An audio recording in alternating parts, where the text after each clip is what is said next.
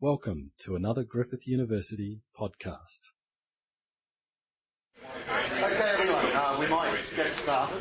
So, thanks very much for coming along. Today we have with us Dr. Hyunjoo Kim, who is a research fellow with the Griffith Asia Institute. And today, um, Hyunjoo is going to talk to us about the emergence of truth commissions in transitional societies, posing the question of why they are created and uh, also how effective they are. So I'll hand over to you, Hyunjoo. Thanks very much. All right, um, thank you all for coming to my research seminar. And uh, as mentioned, today's talk is about what I call uh, the Truth Commission phenomenon. The first of all, let me just describe what the Truth Commission phenomenon is. The first, more and more countries are creating a thing called a tr- Truth Commission to investigate the past human rights violations after transition. And then second, the period these truth commissions investigate gets longer and longer, which means that the temporal mandates of the truth commission has been ex- expanded over time. Some truth commissions nowadays investigate over 40 or 50 years of past history.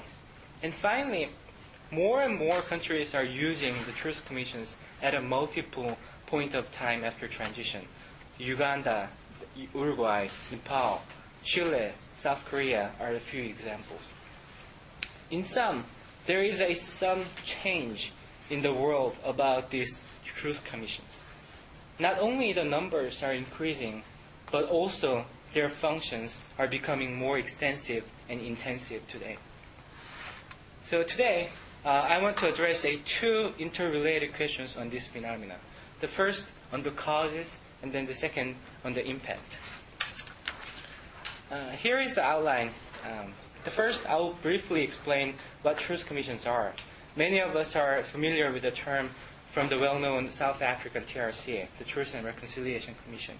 But clearer understanding is needed in order to capture the Truth Commission experiences elsewhere. And second, I'll briefly explain why the Truth Commission is a relevant research topic. And then I will address my two research questions. The first, why do states address past human rights violations using truth commissions after transition? And second, do they deter the future human rights violations? And then I will introduce uh, previous explanations and then the method I apply to test these theories. I will briefly mention the research design, uh, data, and then method in my presentation, but I'm happy to discuss them um, you know, in a Q&A session if you are interested. Uh, I will then show my contribution to the literatures and conclude with a few uh, thoughts. One disclaimer. Uh, this part of my research on Truth Commission uh, is just a one part of my research. And this portion of my research uh, presumes the highest level of the generalization and abstraction. Because by employing a cross-national time series analysis of 100 transitional countries over a 30-year period. The some researcher, I, I guess, starts from more specific and then concrete cases, and others start with big pictures. I'm in the latter category, I think. The statistical, statistical method gives a practical and then useful tool to test previous theories uh, from the existing literatures. It is also useful to see the overall trend and then dispel any uh, simplistic myth. Nevertheless, I am fully aware of the fact that it also is an imperfect tool, and I have no intention of overpowering or dismissing the findings from the well performed uh, case studies. A Truth Commission is an official government body temporarily set up to investigate the past history of human rights violations. Well-known cases are 1983 Argentine Commission, um, which is also famous for its final report, Nunca Más, translated as a Never Again. And of course, there is 1995, the South African TRC. However, there are many more lesser-known cases in the world. In defining truth commissions, there are four the defining characteristics of truth commissions. First, it is a newly established temporary body. It differs from other permanent institutions such as congressional public hearings or standing human rights commissions. The Truth Commissions are newly created with a specific documented mandate, which outlines the Commission's terms of references.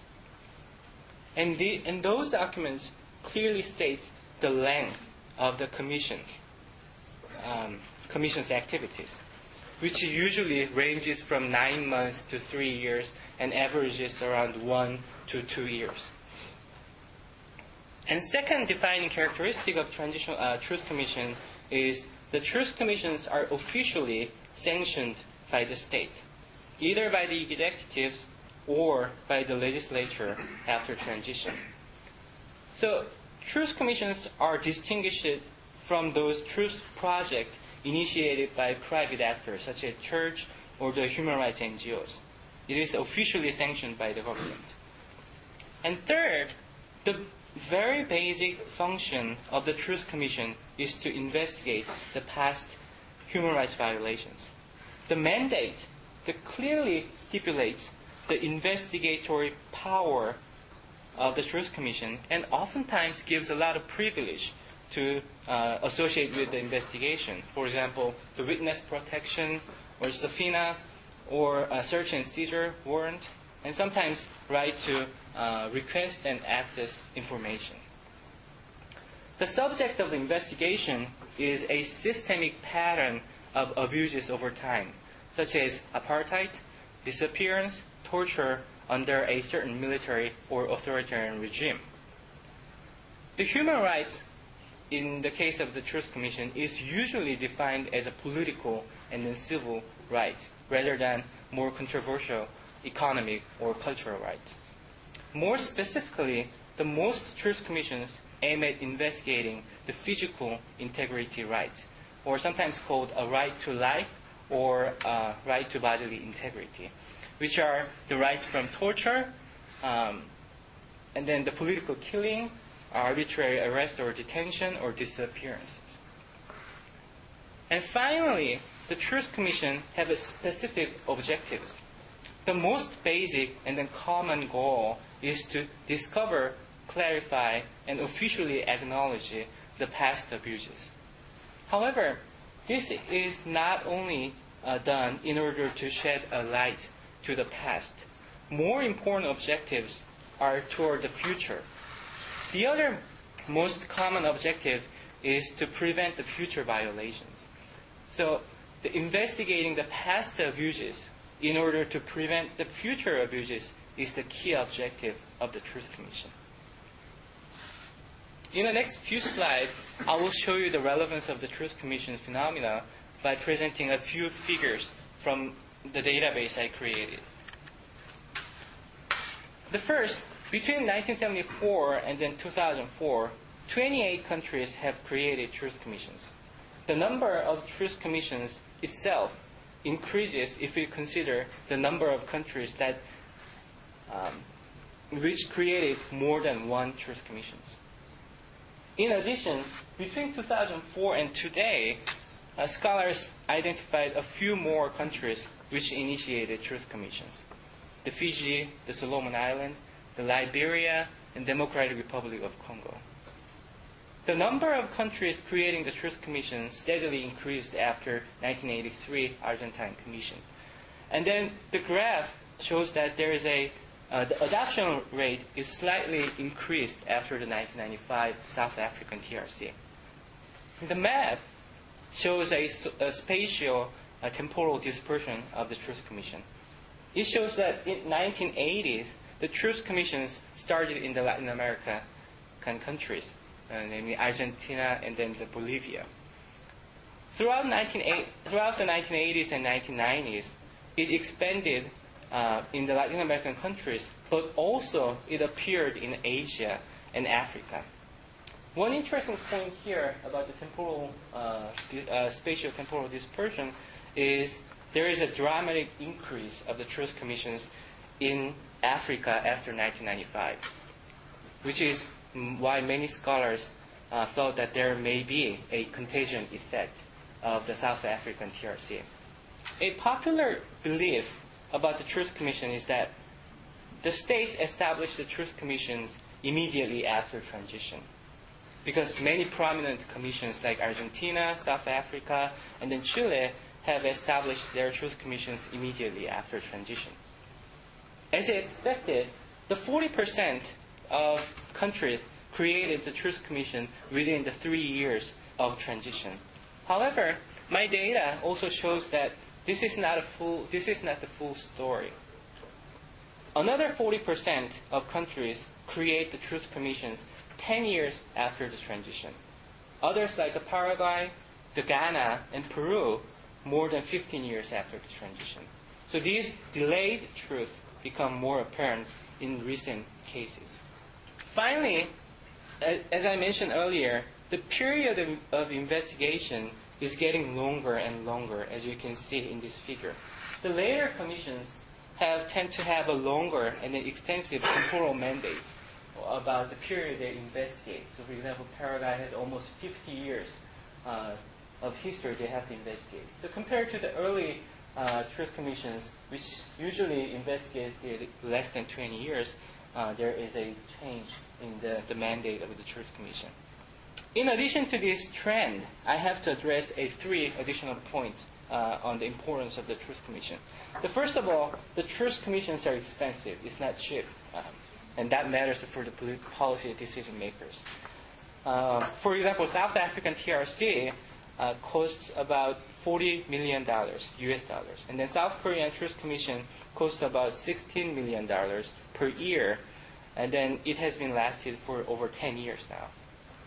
And second, uh, Truth Commission in its title contains a truth uh, in it.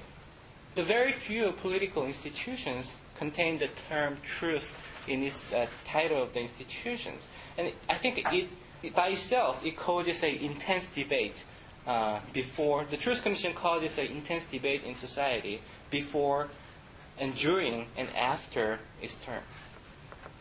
And the third, that as truth commissions become more and more popular, there has been also increase in the number of what scholars called unofficial truth projects. The many local governments or local councils, uh, grassroots organizations, local NGOs, churches are using this truth commission format to address a certain issue of their interest.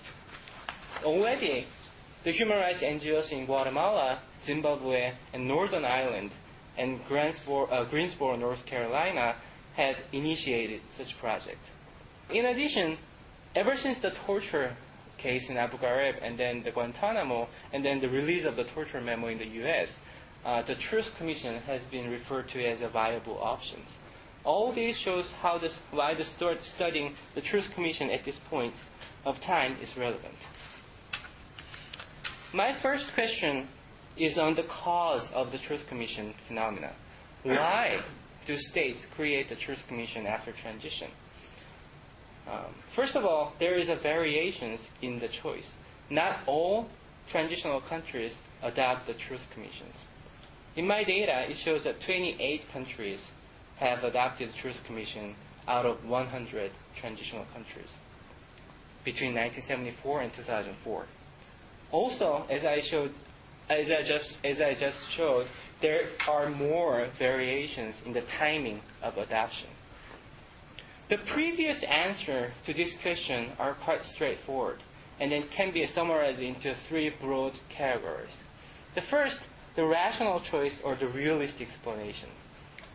These were the mainly the scholars of the comparative politics uh, who studied the new waves of democratization in the 1970s and 1980s. The Samuel Huntington, Guillermo O'Donnell. For them, the creation of a truth commission is understood as mainly the function of the domestic politics, and more specifically, it is especially the function of the balance of power between the old and the new elites immediately after the transition. They firmly believed that the Truth Commission were a short-lived and then faddish phenomena. It either comes immediately after the transition or never. That was their prediction. The Huntington argues that the power balance is determined by the characteristics of the transition. three types of transi- ty- three characteristics or three types of transitions are important: transformation, transplacement, and then replacement. The transformation is when the old elites decide to adopt democracy. And then transplacement is when an old and a new elites negotiate a transition. And then the replacement is a total defeat of an old elite, either by a military defeat or by other dramatic uh, breaks. According to Huntington and other like minded scholars, the truth commissions appear when there is a clean break with the past, where the old elite is weak and the new elite is strong.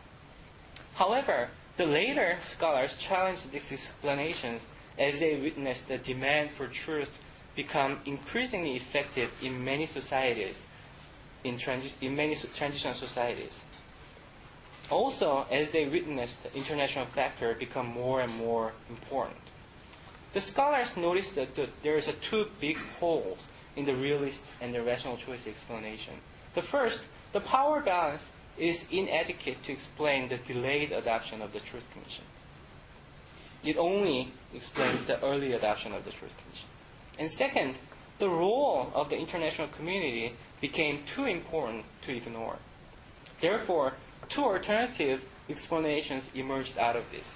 The first, the scholars started to pay attention to the increase in the number and the effectiveness of the domestic and the international advocacy groups promoting the Truth Commission in transitional society. The rationale is simple. The demand for truth from the affected population in transitional society has always been present, but has not always been a politically active or the politically effective advocacy to create a truth commission. Thus, the scholars conclude that what drives the expansion of the truth commissions are successful and effective advocacy. Some find the important role of the individuals and social movements, and others notice the role of the international governmental and the non-governmental organization, or sometimes the interplay between the domestic and international.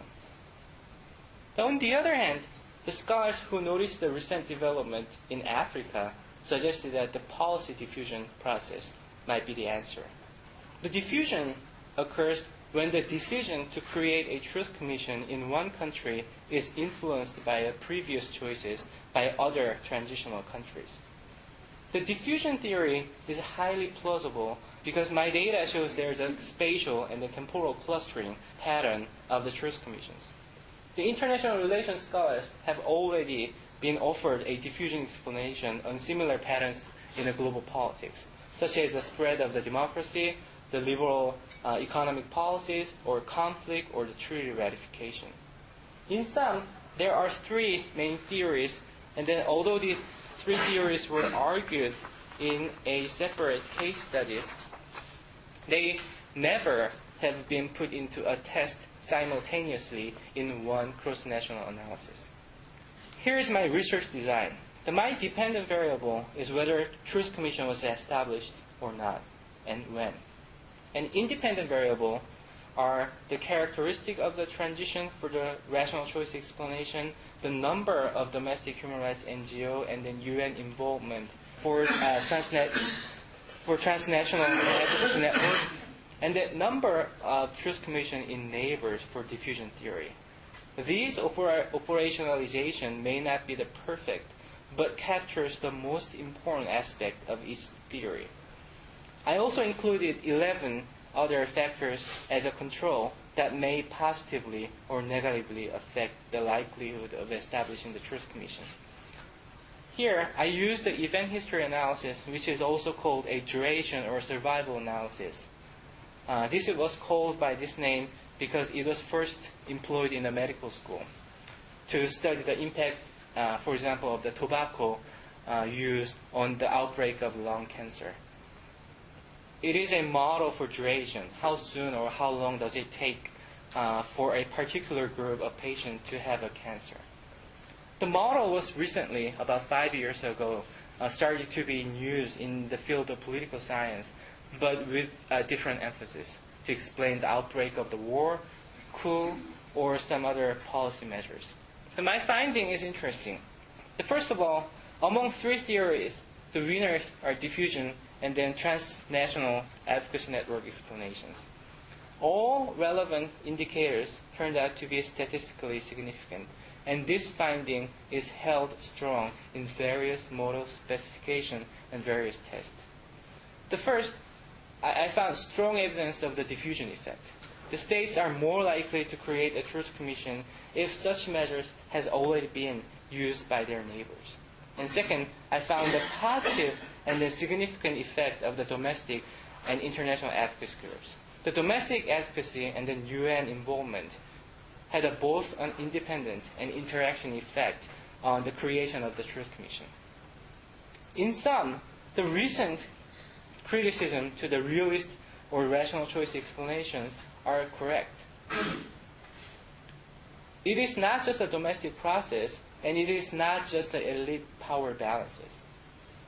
The previous power balance theory is incomplete and outdated. However, my study does not repudiate the power balance theory as a whole. It is partially supported.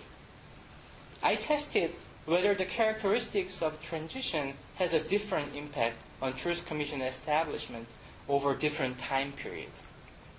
Interestingly, the characteristics of transition variable had a varying effect over time, and it turned out that it is statistically significant in affecting the Truth Commission establishment before 1989, before the, before the end of the Cold War.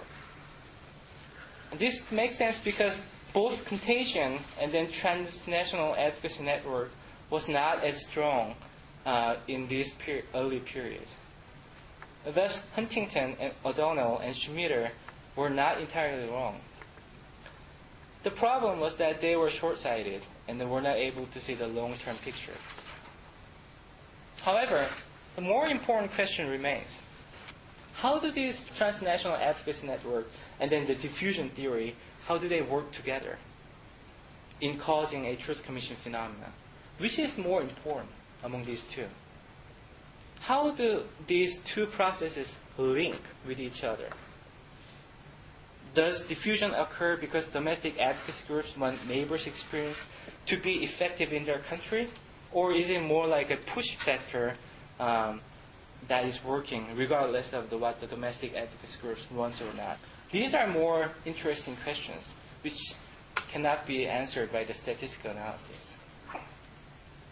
I can give you my answer from the South Korean case, but I think I still need a further case study to explore these further questions.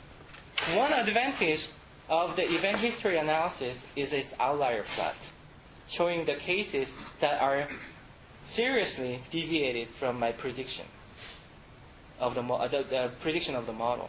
I found four outliers. The first, Brazil is an interesting outlier. My model predicts that Brazil should have created truth commissions sooner.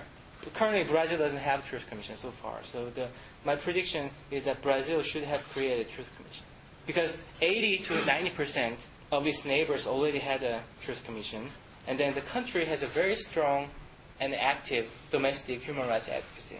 However, Brazil had not yet adopted truth commission. Why?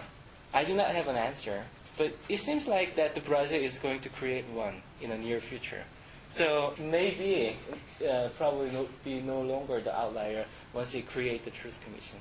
And that was the conference I went in the UK about the Brazilian Truth Commission. On the other hand, I have uh, three outliers that created the Truth Commission against the prediction of my model. The Uganda, the Serbia, and the South Korea. The Uganda and Serbia case are known failures.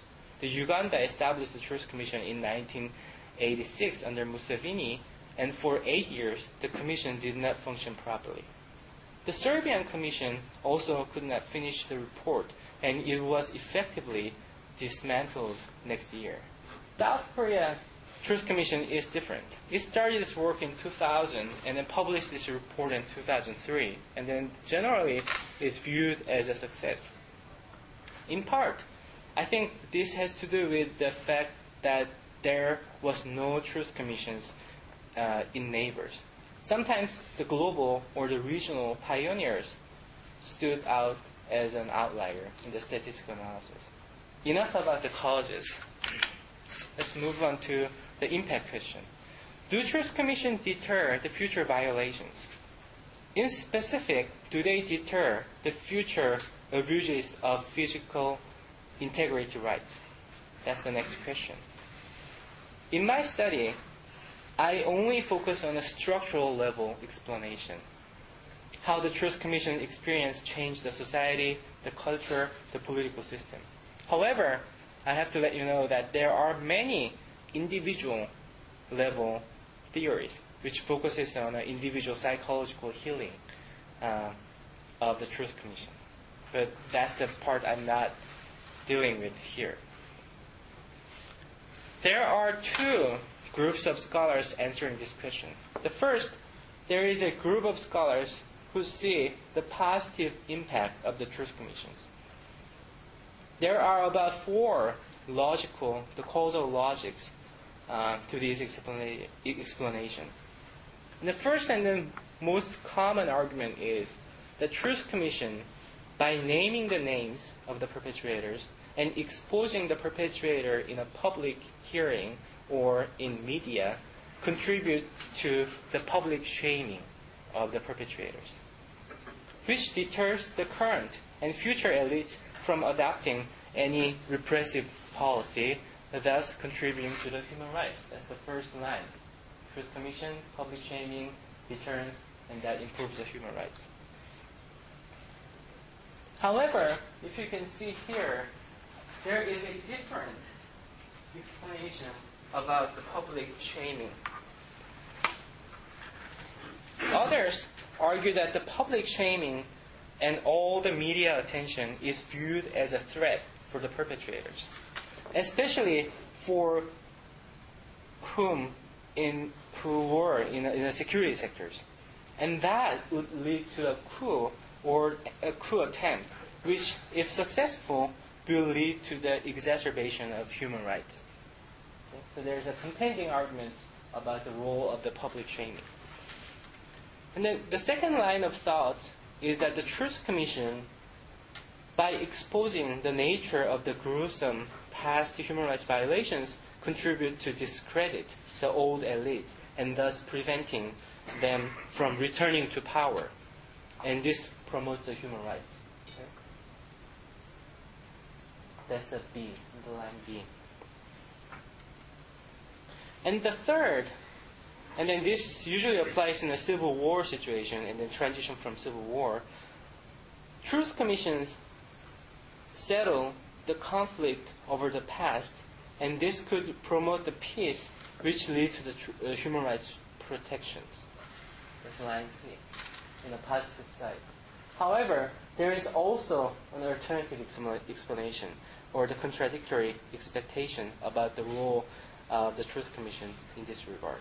Others argue that oftentimes any attempt to resolve the past human rights violation or the past atrocities intentionally or unintentionally leads to the resentment and discontent in both parties, which will provoke uh, the further tension and then inflaming the volatile situation for another conflict. So that will lead to the, another conflict, and then that will exacerbate the human rights, will lead to the human rights violation.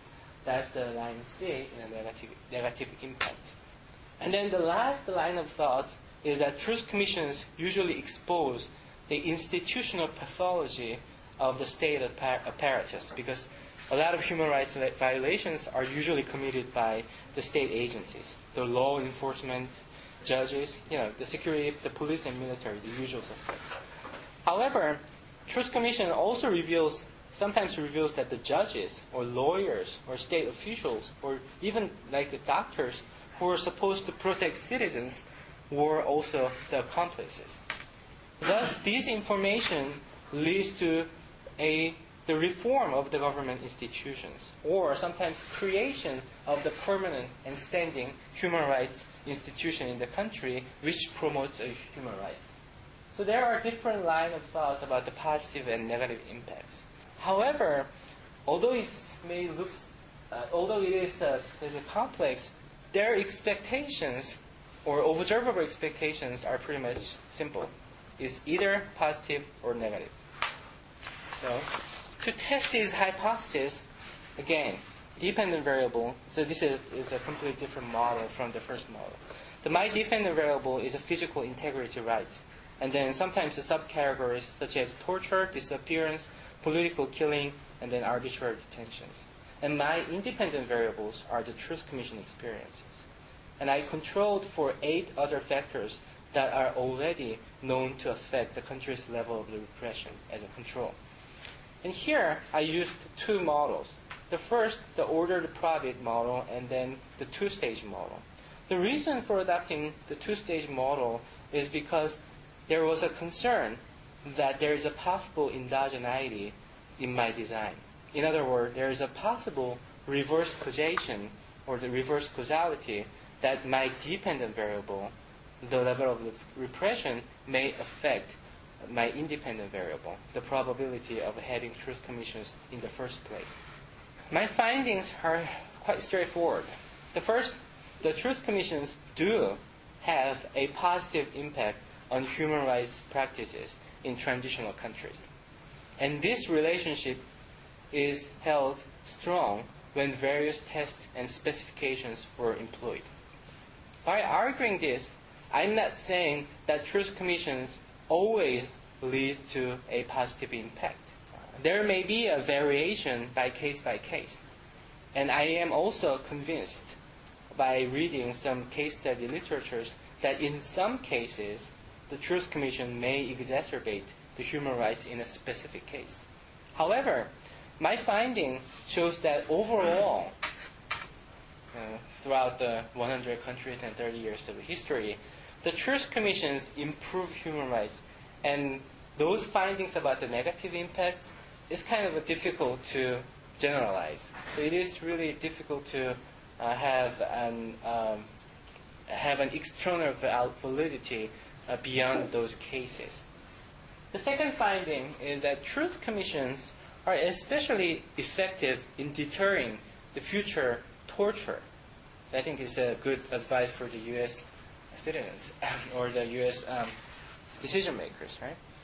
However, this does not mean that the truth commissions do not have an impact on other types of the physical integrity rights. As you can see in the below table, the truth commissions significantly deter all types of the physical integrity rights. But it is especially effective in deterring the torture across the region. And then the shaded uh, area are the, the findings uh, that are statistically significant. And final finding is that finally there are the regional variation in the effect of the truth commissions. And this is somewhat troublesome, something that annoys me. The first of all, I have to say that there is no one specific reason that skews my finding on the Truth Commission effect. The positive effect of the Truth Commission holds strong when I test for the various regional effects. Some scholars criticize or worry whether it is Latin America that skews my finding, but the positive impact of the Truth Commissions still holds when I remove the Latin American countries from my uh, from the model. However, there are still the regional variations. In Latin America, the truth commissions are effective in deterring the killing and torture. In Europe, disappearance, torture, and imprisonment. In Asia, the torture. More problematic finding is about the Truth Commission effect in Africa. As explained, there was a surge of the Truth Commission in Africa after the South African TRC. And if you remember from the map, the 40% of the truth commissions are in Africa. However, the African countries showed no signs of positive impact of truth commissions. It doesn't have a positive impact, it doesn't have a negative impact, the impact is, uh, well, it, it, doesn't have an impact at all. Uh, that's the, the, what my model tells me so far. However, I mean, this is really irony or slapping in the face for me because Truth Commission seems to be not working in a place where its positive impact is most needed. Uh, I have one explanation though. It may be too soon to see a positive impact of the Truth Commission in Africa, since the most Truth Commissions were established after 1995, and then my analysis stops at 2004. Compared to the many Latin America, Asia uh, countries which uh, established, which created Truth, their Truth Commission before 1995. So that may be one explanation, but so far I don't have any answer. Okay. All right. So I'll leave it here and then get some comments and answers. Okay, thanks very much, Hanju. It was very, very interesting. For more Griffith University podcasts, go to www.griffith.edu.au forward slash podcasts.